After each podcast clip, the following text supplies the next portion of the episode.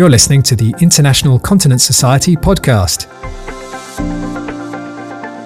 ICS is the leading international multidisciplinary organisation for medical professionals working in the field of incontinence. ICS provides the latest scientific and clinical updates to professionals in the field.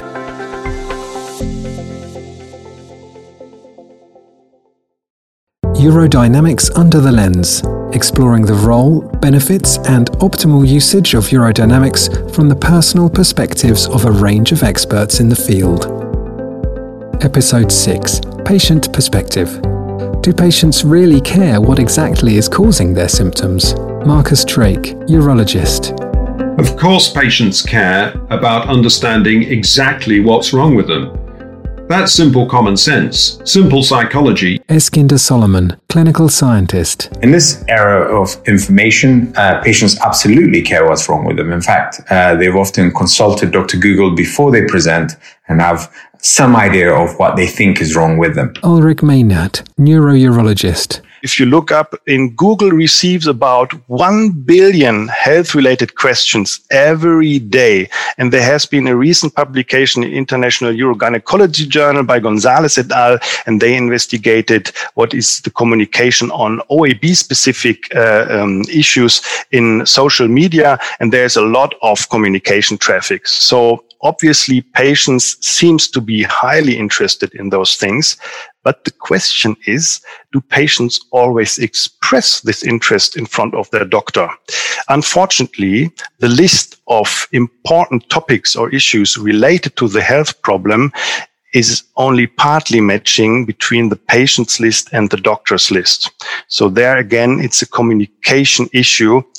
And of course, urodynamics can help to answer some of those questions and correct or verify some of the pre-information that the patients get from the internet nowadays. Melissa Kaufman, urologist. Well, in our current information environment with so much available online, I believe patients are actually more sophisticated than ever in seeking knowledge about their conditions.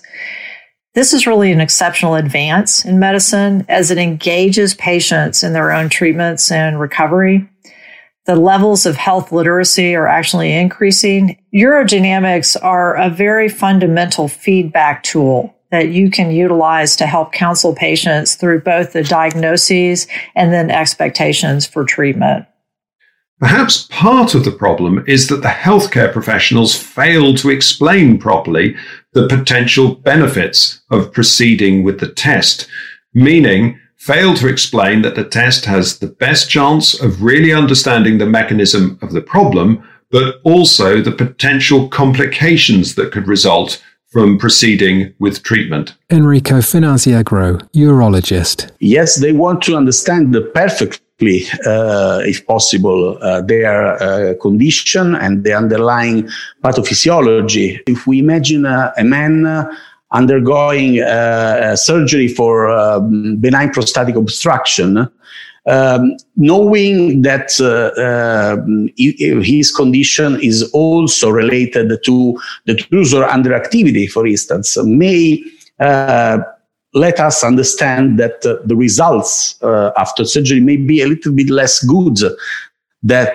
in patients uh, purely obstructed without uh, any problems of their detrusor. So understanding this uh, pre-surgical uh, situation um, help the patient to better accept also the problems that they uh, come after after surgery. For instance, patients with the sort of activity often have uh, um, frequency, increased frequency and urgency also after surgery for a period of time, but uh, they already know it before, uh, before uh, surgery uh, after urodynamic uh, test.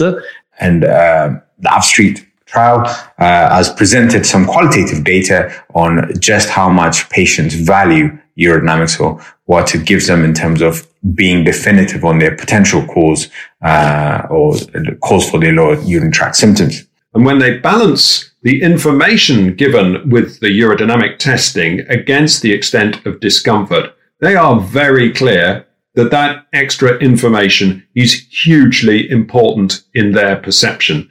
They want the doctor to have full information so that the doctor can make a suitable recommendation for the individual.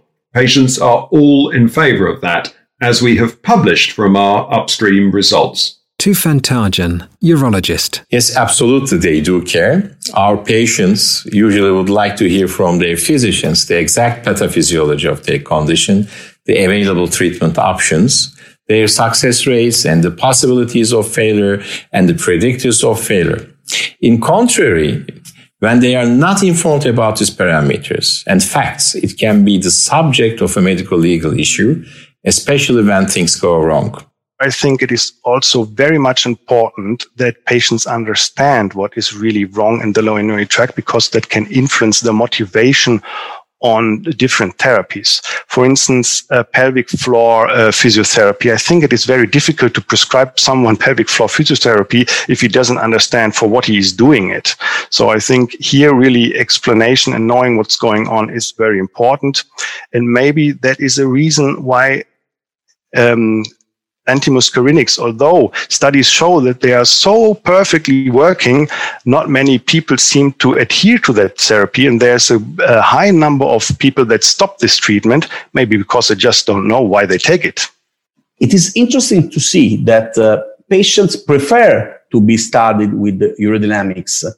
Uh, if uh, we ask them, uh, do you want to be treated empirically or after a proper urodynamic evaluation, the majority of the patients prefer to be uh, studied more in depth and to be treated after a urodynamic investigation. This is uh, um, a finding that is coming from uh, UK and uh, from uh, Italy. And in this, in both these studies, patients had a clear preference for the urodynamic investigation and also the uh, satisfaction after the treatment, at least in the Italian study, was higher for patients uh, uh, treated according to the urodynamic uh, evaluation uh, in comparison to those treated according to uh, only the first line evaluation.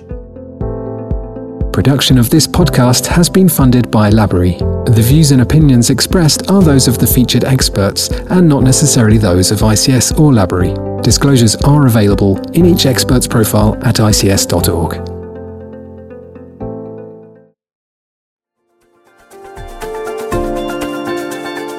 International Continence Society podcast. Find out more about the leading organisation in multidisciplinary continence research and education at ics.org.